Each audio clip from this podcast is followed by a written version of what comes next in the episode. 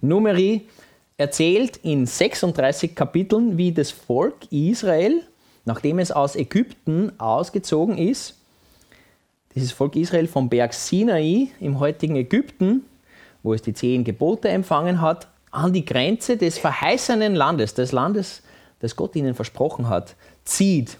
Aber sie vertrauen Gott nicht und deshalb verlassen sie dann eigentlich 40 Jahre lang diese Wildnis, die Wüste nicht. Und 4. Mose 10, Vers 29 hat uns letzte Woche schon eingeladen. Wir, wir machen uns auf den Weg mit Gott. Wir machen uns mit Gott auf den Weg. Komm mit uns. So steht das dort. Die Einladung hat damals gegolten. Die gilt auch heute.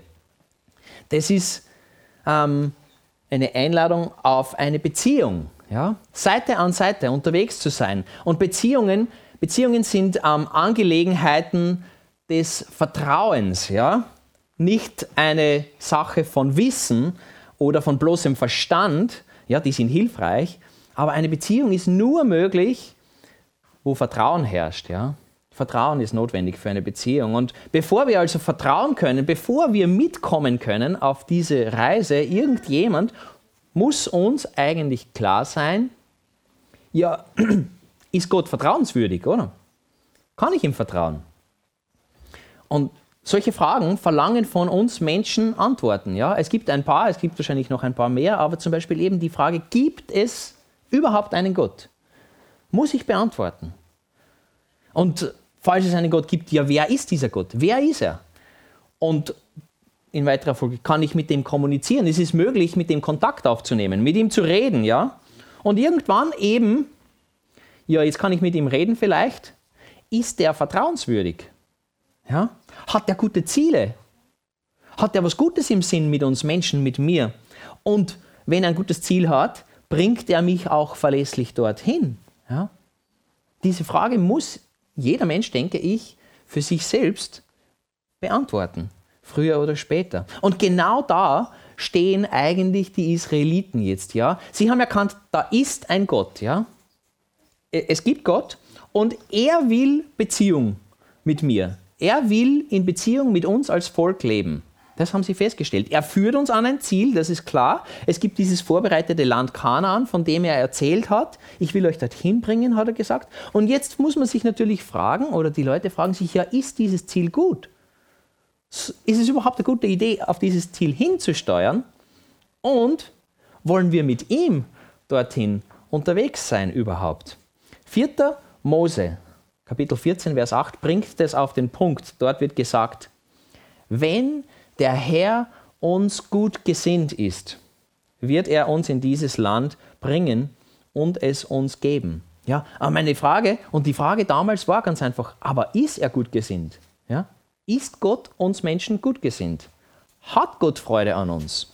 Hat Gott Gefallen an uns? Bringt er uns verlässlich dorthin? Ja oder nein? Wenn nein, dann will ich nicht, dann kann ich nicht mit ihm unterwegs sein. Logisch, ja. Vielleicht bist du, also ich weiß manche von uns schon, aber bist du schon mal in ein anderes Land übersiedelt? Ja? Oder zumindest in eine neue Stadt oder in eine, eine neue Wohnung. Ja? Wenn wir sowas tun, dann wollen wir möglichst vorher wissen, ja, ist dort überhaupt gut leben, oder? Weil sonst will ich dort nicht hin. Wie ist die Infrastruktur? Das interessiert mich. Wie kann ich mit der Kultur dort umgehen? Oder wie sind die Nachbarn? Ja? Und Gott führt die Israeliten nicht in, sondern durch die Wüste, weil er Abraham eben vor langer, langer Zeit versprochen hat, ich werde dir ein Land zeigen und ich werde es dir und deinen Nachkommen geben. Aufgrund dieses Versprechens gehen sie auf die Reise und in 4. Mose 13, wo wir heute sind, stehen sie jetzt an der Grenze von genau diesem Land. Ja? Ich lese dazu ab Vers 1 aus der Neues Leben Bibel. Dort steht, nun sprach der Herr zu Mose, schick Männer aus, die Kanaan, so heißt dieses Land, erkunden sollen. Das Land, das ich den Israeliten geben will. Aus jedem Stamm sollst du einen der führenden Männer auswählen. Wie der Herr ihm befohlen hatte, schickte Mose zwölf Männer aus der Wüste Paran los. Jeder von ihnen hatte eine führende Stellung in seinem Stamm inne. Und da, das sind ihre Namen. Schamur, der Sohn Sakkurs, vom Stamm Ruben. Schafat, der Sohn Horis, vom Stamm Simeon. Kaleb, der Sohn Jephunes, vom Stamm Juda. Jigal, der Sohn des Josef, vom Stamm Issachar. Hoshea, der Sohn Nuns, vom Stamm Ephraim. Palti, der Sohn Rafus, vom Stamm Benjamin. Gadiel, der Sohn Sodis, vom Stamm Sebulon. Gadi, der Sohn Susis, vom Stamm Manasse, dem Sohn Josefs, Amaliel, der Sohn Gemalis, vom Stamm Dan. Setur, der Sohn Michaels, vom Stamm Assa. Nachbi, der Sohn Wofsis, vom Stamm Naphtali, sowie Geuel, der Sohn Machis, vom Stamm Gad. Diese Männer schickte Mose los, um das Land zu erkunden. Damals gab Mose Hoshea, dem Sohn Nuns, den Namen Josua. Das gibt uns ein bisschen einen Eindruck auch, wie dieses äh, vierte Buch Mose klingt. Das hat ähm, viele solche Namen, aber das ist so, wie wenn ich ähm, von, von Persönlichkeiten reden würde, die wir kennen. Das sind, waren geläufige Namen natürlich für die Menschen damals. Diese zwölf, ja.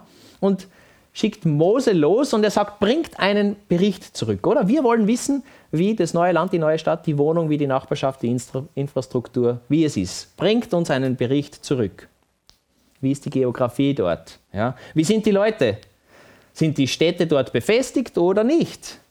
Ist es fruchtbar, dieses Land? Ist es bewaldet? Ja? Und er sagt ihnen, seid mutig in Vers 20 und bringt uns was zum Beißen mit. Ja? Sie machen sich auf den Weg und nach ein bisschen mehr als einem Monat kommen diese zwölf also zurück, Vers 27, und ihr Bericht lautete folgendermaßen. Wir kamen in das Land, in das du uns geschickt hast. Dort fließen in der Tat Milch und Honig. Und das hier sind die Früchte, die dort wachsen. Also sie haben was zum Essen mitgebracht. Das heißt, Gott hat ein gutes Ziel auserkoren. Ja? Erste Frage ist beantwortet. Das Ziel Gottes ist großartig. Es ist wunderbar. Das Land das er für uns bereithält, ist genial. Ja? Dieser Vers, der hat es bis in unseren heutigen Sprachgebrauch ja gebraucht. Ja? Ein Land, in dem Milch und Honig fließen, wie im Himmel. Die Weinreben, die sind dort so groß, dass zwei Männer die an einem Stock tragen müssen. Ich stelle uns die Frage, wie schaut es bei uns aus? Ja? Führt Gott dich an ein gutes Ziel?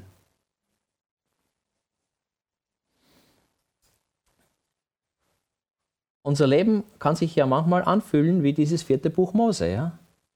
Jeden Tag nur Wildnis, wie wenn ich in der Wüste unterwegs, unterwegs bin. Tag ein, Tag ein, Tag aus, Ruhe und rastlos, unterwegs, unterwegs, unterwegs. Essen sammeln, Essen machen, Essen essen.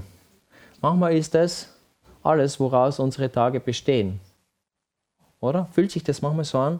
Und morgen wieder. Und man kann sich schon fragen, ja, wohin? Wozu das Ganze? Was mache ich hier jeden Tag? Kommt da noch irgendwas? Oder war das schon alles? Und die Bibel behauptet, ja, die Bibel behauptet, Gott hat eine wunderbare Zukunft vorbereitet. Und er will nicht, dass dein Leben wüst und leer ist und nur aus Essen sammeln und Essen essen und dazwischen schlafen besteht. Gott hat sich mehr ausgedacht für uns. Er will dich da herausholen und an einen wunderschönen Ort führen. Ja? Gott hat ein Ziel mit dir. Und dieses Ziel ist gut. Das ist die Behauptung der Bibel. Ja? Und Gottes Ziel für das Volk, oder? Das klingt gut. Das Ganze klingt gut. Aber das beantwortet nicht die zweite Frage. Ich stelle sie ein bisschen anders. Nämlich, ist Gott ein Lügner? Ja? Ist Gott ein Lügner? Oder die Menschen fragen sich, und vielleicht fragst du dich auch, war es das alles wert? Ist es das wirklich wert gewesen? Ich habe mich jetzt auf dieses Leben mit Gott eingelassen. Ich habe gesagt, ja, ich komme mit auf diese Reise, ich gehe mit, aber weit hat er mich noch nicht gebracht. Ja? Wenn ich zurückschaue, weit sind wir noch nicht gekommen. So fühlt sich Israel in diesen Tagen. Wir haben unser altes Leben aufgegeben und was ist jetzt der Lohn dafür? Jetzt sitzen wir da. Er hat groß geredet, dieser Gott und der Mose. Und er hat viel versprochen, viel versprochen. Aber schau, wo wir gelandet sind. Weit sind wir noch nicht gekommen.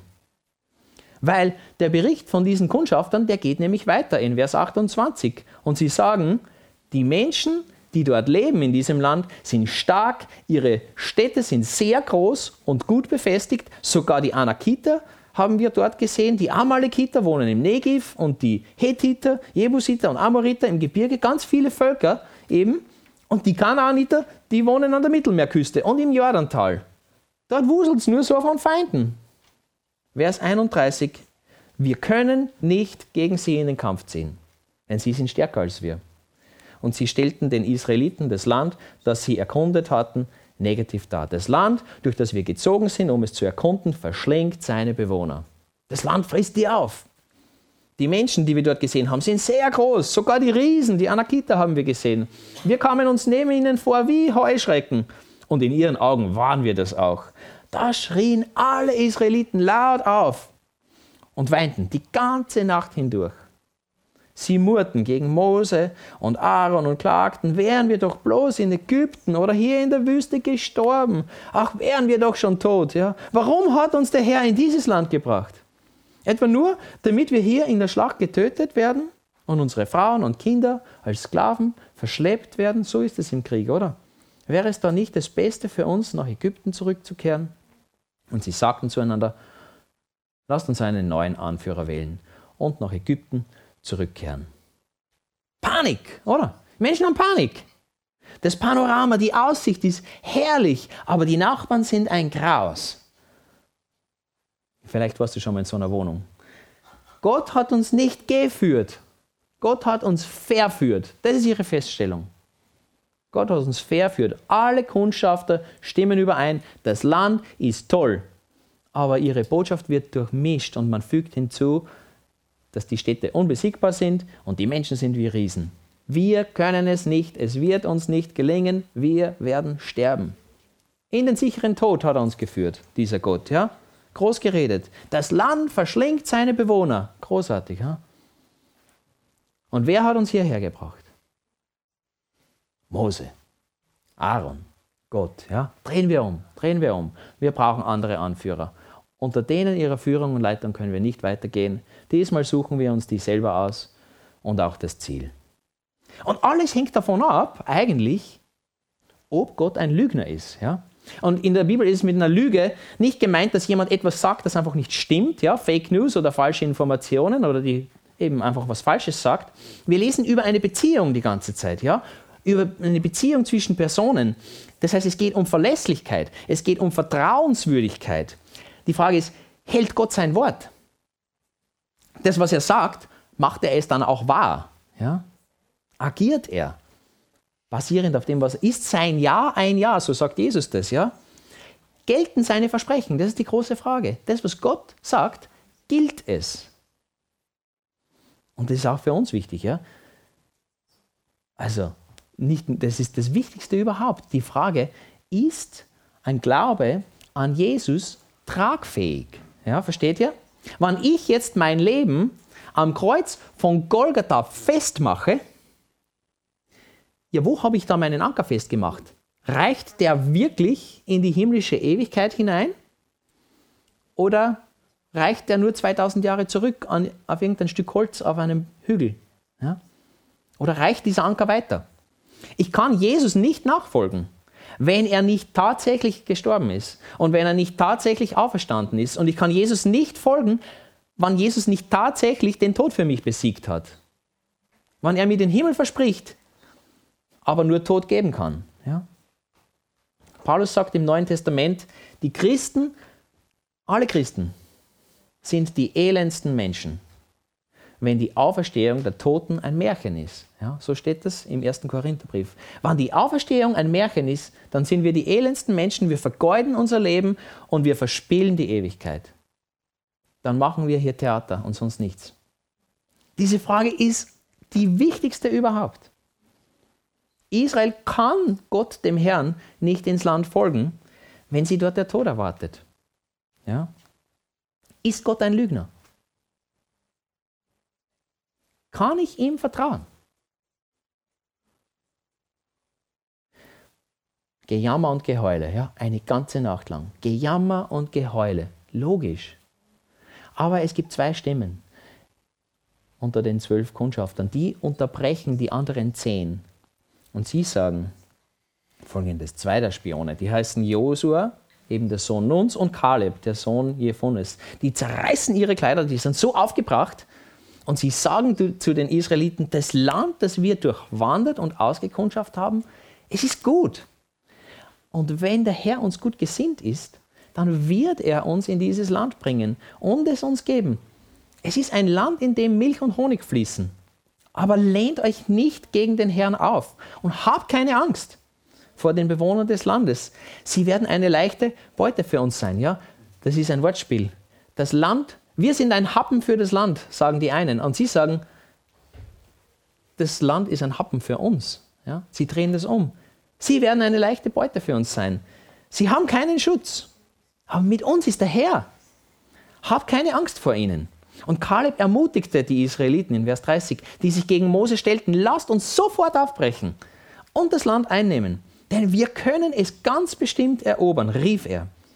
Der Kaleb und Josef, die waren mit dabei. Die haben alles, die haben alles gesehen, was die anderen auch gesehen haben, mit eigenen Augen. Aber ihre Botschaft trägt einen anderen Ton. Da, wo die zehn Kundschafter und vielleicht 600.000 Israeliten, ich weiß es nicht, ihren Blick auf diese großen, starken Menschen und die großen, starken Mauern haben, da schauen Kaleb und Josua auf den großen, starken Gott. Und sie sagen, mit seiner Hilfe, wann seine mächtige Hand mit uns ist, wenn er es will, wenn er gut ist, wenn er es gut mit uns meint, dann ist es möglich. Dann ist es möglich und überhaupt kein Problem.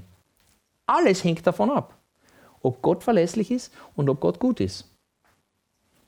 Und sie sind bereit. Sie sind bereit für jeden Kampf und für jede, für jede Wegstrecke, egal was kommt, egal was da ist, egal was sie gesehen haben, weil sie vertrauen. Weil sie vertrauen.